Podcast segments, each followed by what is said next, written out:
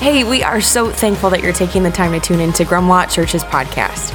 It's our hope that this is an encouragement to you as you draw closer to Jesus. If you'd like to find out more about all things Grumlaw or for more info on our in person gatherings, you can check us out at grumlaw.com. Now lean in. We're expectant for how God is going to use this time to speak to you today. Well, good morning, Grumlaw Church. We are so glad that all of you decided to gather here with us today. And I want to come to you right here on the front end and uh, say it is officially last call for our next Baptism Sunday, uh, which is happening on February the 25th, which means uh, that if you are sitting here today and you have placed your trust in Jesus, but you have yet to go public with your faith since making that decision, uh, very simply, and we ask this often, uh, what are you waiting for? Uh, I'm not going to stay parked here for, for too long because I do have quite a bit to cover this morning, but at the heart of baptism is a word that we talk about a, a lot around here. It's this word o- obedience. Jesus doesn't suggest that we get baptized. He doesn't say, hey, if you like kind of feel like it or or, or if you can squeeze it into your schedule. Rather, he says, hey, anyone who believes and is baptized, and you always see those words hinged together, will be saved. But anyone who refuses to believe will, will be condemned. The, the order of operations could not be more clear. Believe and then go and get your rear end baptized. Go public with your faith in Jesus. And, and, here's why Jesus made such a big deal of this. In so many ways, your decision to believe and then get baptized literally immediately, as quickly as possible, it sets the course of whether or not you will merely be a believer or, or a follower. And as we often remind all of you, but believing in Jesus, it's just, it's just not that difficult. I mean, it's not asking much to put your faith in a guy who successfully predicted his own death and resurrection. But, but following is something entirely different. Will you be obedient? Will you follow the teachings and the call of Jesus? In the early Christian church, and I think this is worth pointing out, it, was unheard of that a person would put their trust in Jesus and then go unbaptized. Because by not obeying this command, which is in so many ways the first command that Jesus offers to us uh, after we put our trust in Jesus, you're not really submitting. You're not really following him. But being obedient to this step, it sets the trajectory for the rest of your walk with Christ. Will I merely be a believer or, will I choose to follow him? So, one last time, if you are sitting here today and you have yet to go public with your faith as an adult, it, it's time. February 25th is your date. It, it is time. It's time because Jesus could have not been more clear on this point. It's time to get baptized, which again, you can conveniently do by texting Grumlaw to 94,000 and then following those prompts for baptism. Uh, I could not be more excited to see how God will use these stories of obedience to help even more stories be told. And with that, uh, allow me to pray, and then we will get back to our regularly scheduled programming. Uh, God, we thank you for already the, the 14 some people people who have signed up to be baptized, and we thank you for the obedience that is represented in these seats today, for the people um, that they're going to take this command seriously, frankly. Uh, the people that, that, that are going to go public with their faith. And I believe as a result of that, you will help even more stories be told. God, uh, we ask that your hand would be all over this morning. That you would speak to each of us individually, uh, that we would have humble hearts to receive what it is that you want to speak to each of us today. And in your name we pray. Amen. Well, today we are continuing in a series that we began two weeks ago, and it's going to take us all the way up to Easter, and it's aptly titled Following Jesus 101. Uh, if you weren't here for the last two weeks, which were the first two weeks of this series, and in particular part one, which really lays the groundwork, the why for the entire series, I would highly encourage you to go and get yourself caught up at grumlaw.com slash messages, or as I always mention, you can find us under Grumlaw Church, wherever it is that you grab your podcast. But to quickly summarize, uh, we're taking a look at the day to day rhythms that made up the life of Jesus. And, and, then, like Jesus, we're extending the invitation to, to follow. Because the reality is, is that everyone, and maybe you don't realize this about yourself yet, but everyone wants the life of Jesus. The, the life that he modeled so well and then aptly describes in Matthew chapter 11. This is one of the four biographical accounts of the life of Jesus. And here in Matthew chapter 11, it's sort of our theme verse for, for the series. J- Jesus said, Come to me all of you who are weary and, and carry heavy burdens. And come on, that describes every single person watching right now at a certain level. And he says, And I will give you, come on, we all want this, I will give you rest. Take my yoke upon you. Let me teach you, because I'm humble and, and gentle at heart. And you will find, there's that word again, rest for your souls. For my yoke is easy to bear, and the burden I give you is light. See, everyone wants this life, this restful, easy, light life, but we're unwilling to adopt the lifestyle in so many instances. But, but there aren't any shortcuts here. If, if you want the life of Jesus, then you have to adopt those rhythms that made up his day to day life. Now, these rhythms, as we have explored, have traditionally been referred to as spiritual disciplines. Uh, but we around here, we're opting instead for the language that the practices of, of Jesus. We're invited to take the template of Jesus' day to day life as our own. And, as we've been reminding all of you, it's really important to note that, that Jesus doesn't command you to do any of this stuff. That the lone exception actually being what we're talking about today, being prayer. He, he rather simply does these things, and then he says again, just, just follow me. So, so let's get to the topic at hand today, which is just alluded to, is, is prayer. Uh, this is uh, the only practice of Jesus, the only spiritual discipline that we as followers of Jesus are, are commanded to do. And, and, before you perhaps go on the defensive and conclude, nobody tells me what to do, uh, allow me to remind us that we get to go directly to God, our Creator, the, the Almighty God. God actually invites you to talk to Him. What a privilege that is. And even more, he actually declares that he's listening and, in fact, that he longs to hear from you, that the Creator longs to hear from the creation. So seriously, who are we that he would consider us? So, so, with that in mind, let's consider some of the words that Scripture offers us concerning prayer.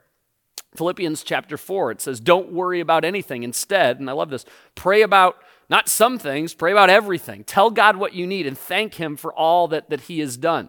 Matthew chapter 6, So we're going to explore uh, this passage in far greater detail this morning. It says, when you pray. And this is actually Jesus talking right here. Notice that it doesn't say if you pray. It's just like this foregone conclusion. If you call yourself a follower of Jesus, you, you should certainly be praying. Matthew chapter 26, again, Jesus speaking. He says, Keep watch and, and pray so that you will not give in to temptation. For the spirit is willing, but the body is weak. It's like my life story right there. And then 1 Timothy chapter 2. He says, I urge you, first of all, to pray for not some people, but all people. Ask God to help them, intercede on their behalf through prayer, and give thanks for them. Pray this way for kings and all who are in authority, so that we can live peaceful and quiet lives marked by godliness and dignity that the path to godliness and dignity comes through a life that is, that is marked by prayer. This is good and pleases God our Savior, who wants everyone to be saved and to understand the truth.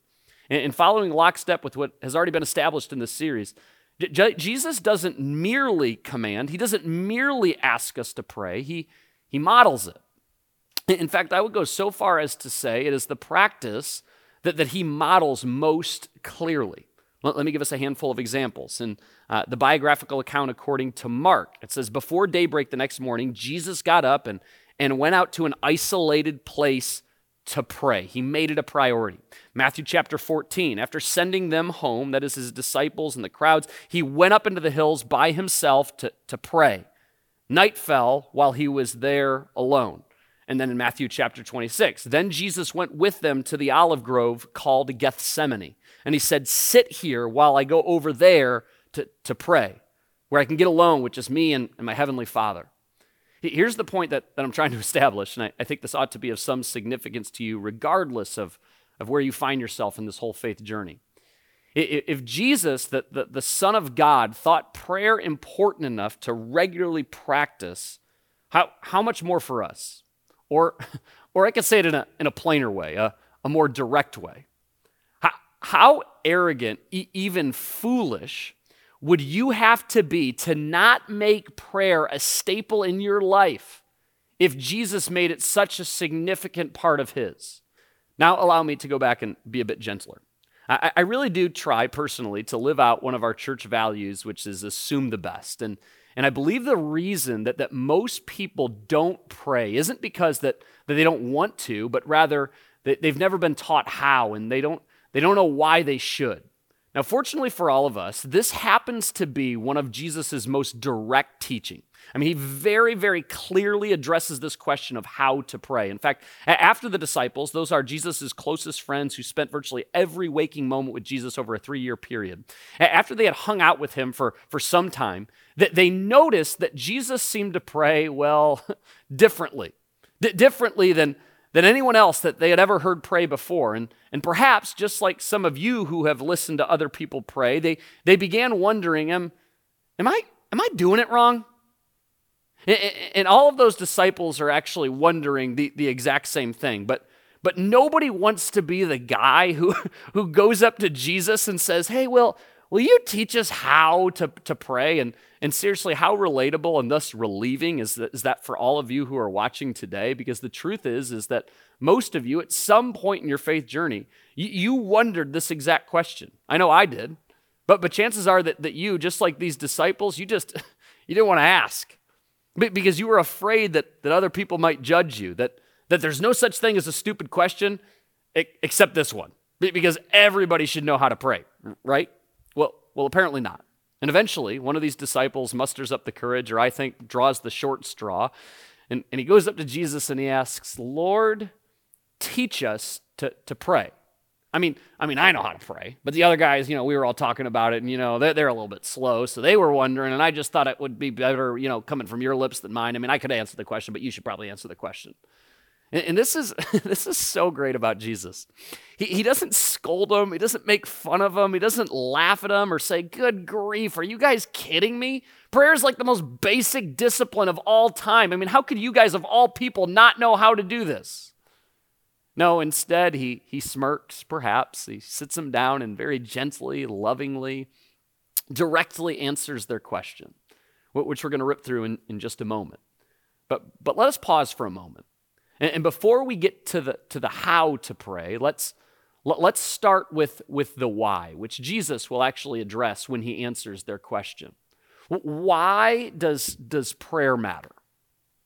Why, if you, if you are sincerely trying to follow Jesus, which I think by virtue of the fact that you tuned in here today that you are, why should prayer be a, a part of your life? Now, uh, admittedly, th- there are a lot of different directions that I could go in response to, to this question. We could frankly spend the entire winter examining just this, this one practice. In fact, uh, we have regularly done uh, teachings and series on prayer. The most recent one was back in November of 2022. It was called Real Prayers for Real Life. So if you're looking to dive even further into this content, uh, I would encourage you to go back and listen to that series again, titled Real Prayers for Real Life, back in November of, of 2022. But, but the simplest answer in response to this as I just alluded to, is that if Jesus did it, then then so should we. But we could also answer by saying prayer is a way of seeking God's counsel. We pray in preparation for, for major decisions that, that need to be made. We pray to gather workers for the spiritual harvest. We pray to overcome temptation. We, we pray to overcome demonic barriers. We pray for healing. We pray to strengthen others. We go on and on and on and on. But, but the reason that I believe is most pertinent to our conversation this morning that the reason that I believe stands head and shoulders above the rest is this is going to sound very simplistic is prayer is how we communicate with God. And remember, let me expound upon this. Remember, more than anything else, God just wants you. He longs for an actual relationship with you. It's why he would freely, willingly send his one and his only son to, to win you back. It's how desperately he wants to be close to you. It's, it's not religion, it's, it's relationship, it's, it's intimacy. And just like any earthly relationship, without regular communication, the relationship inevitably falls apart.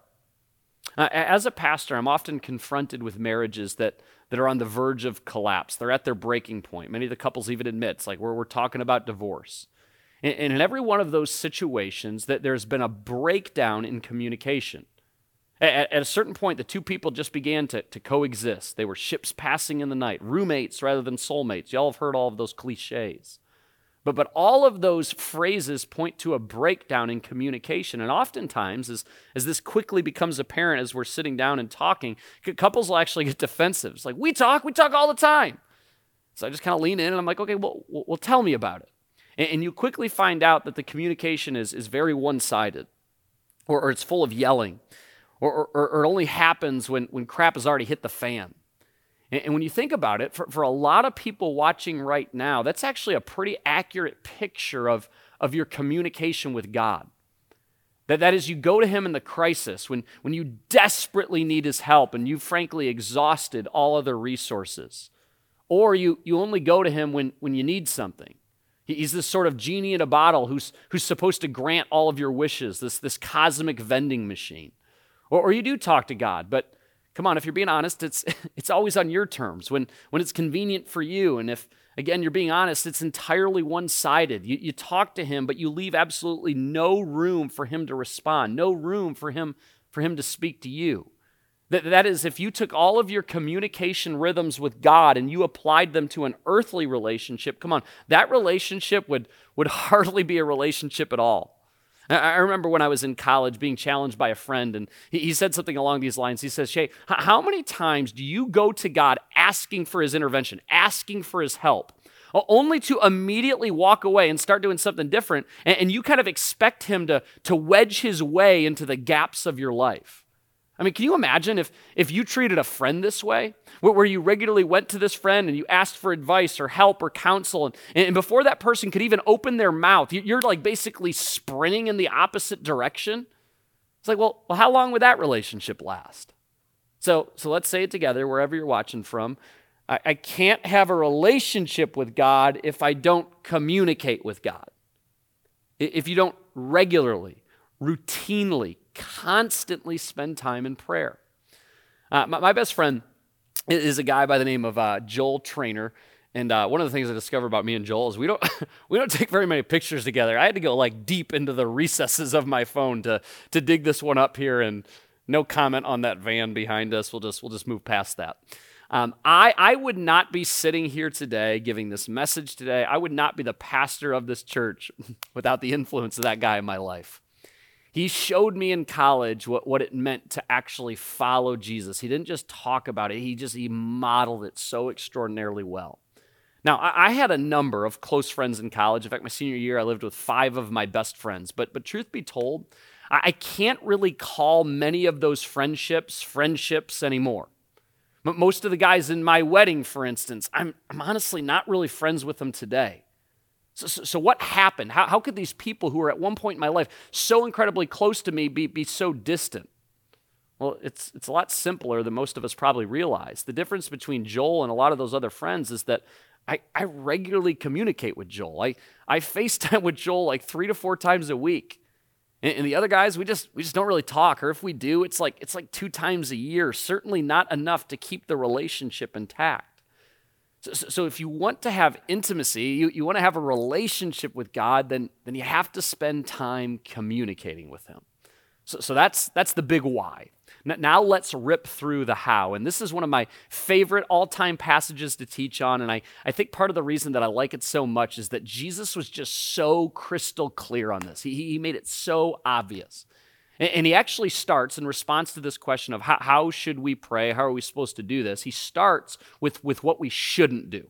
So we pick right back up in, in, Matthew chapter 6. He says, When you pray, and so again, there's that presupposition that, again, if you call yourself a follower of Jesus, you're obviously spending time talking to God.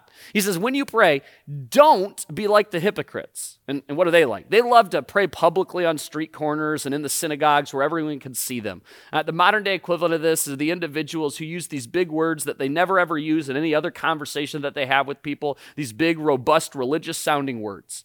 And he says, I tell you the truth, that is all the reward they will ever get. remember, the why behind prayer is that we might communicate with God and in turn have a rich relationship with God. So, it makes sense that God would have no tolerance for these prayers that are really these shows, that are really all about the person that is praying. And some of you, I think you'll, you'll be relieved to hear this. Jesus had no tolerance for pretenders. He had no tolerance for, for pretension. P- people who thought that they were better than someone else. B- because, see, Jesus knew their hearts and that they weren't better. That those individuals were often the very people who, who were hiding something. Then he continues. He says, But when you pray, so again, there's, there's that presupposition that obviously you're going to pray. When you pray, Go away by yourself.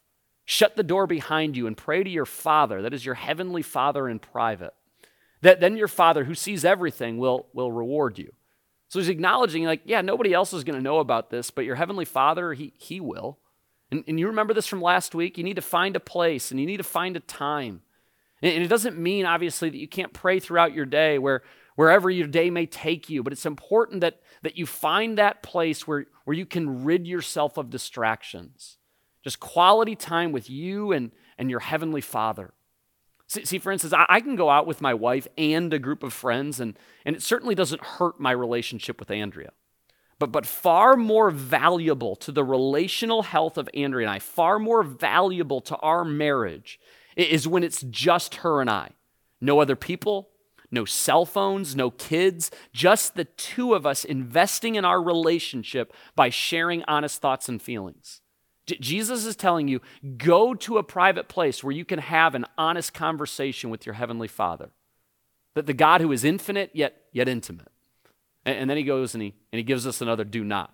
He says, when you pray, don't babble on and on as the Gentiles do. That they think their prayers are answered merely by repeating their words again and again. Translation here length and repetition does not move the heart of God. So, so if you hesitate to pray because you don't know what to say, this should be comforting to you. What you say when you pray is far less consequential than, than if you pray.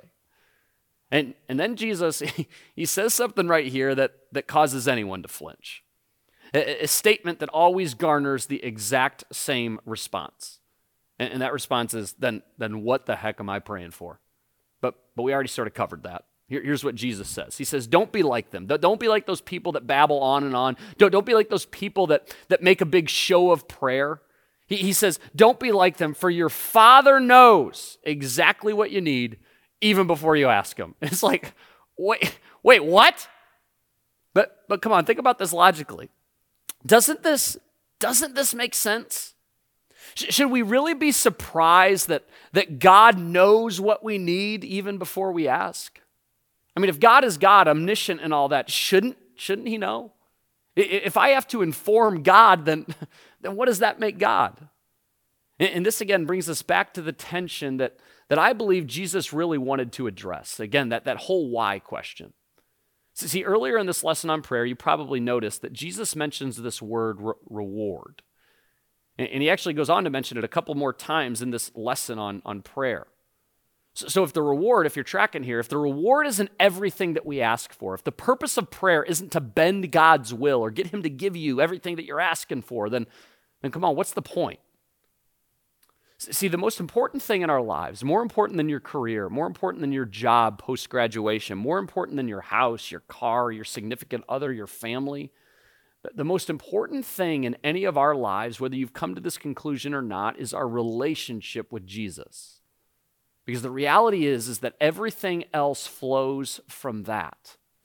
Our reward when we get this right and pray as Jesus taught us to pray is an intimacy with God, a closeness with God. The reward is that inner sense of peace that God is with you, whether He says yes, no, or, or nothing at all.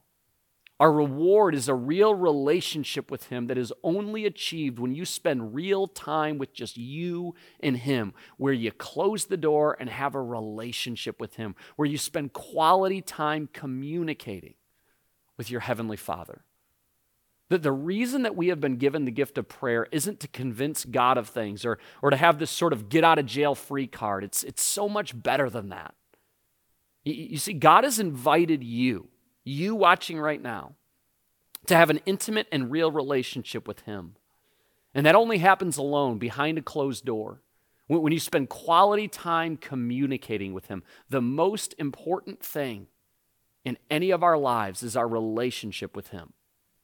So, so with all of that as the backdrop, Jesus, he goes on and he gives us this model, often referred to, and you've probably heard this before, as, as the Lord's Prayer, a model that that Jesus, in fact, invites you to adopt.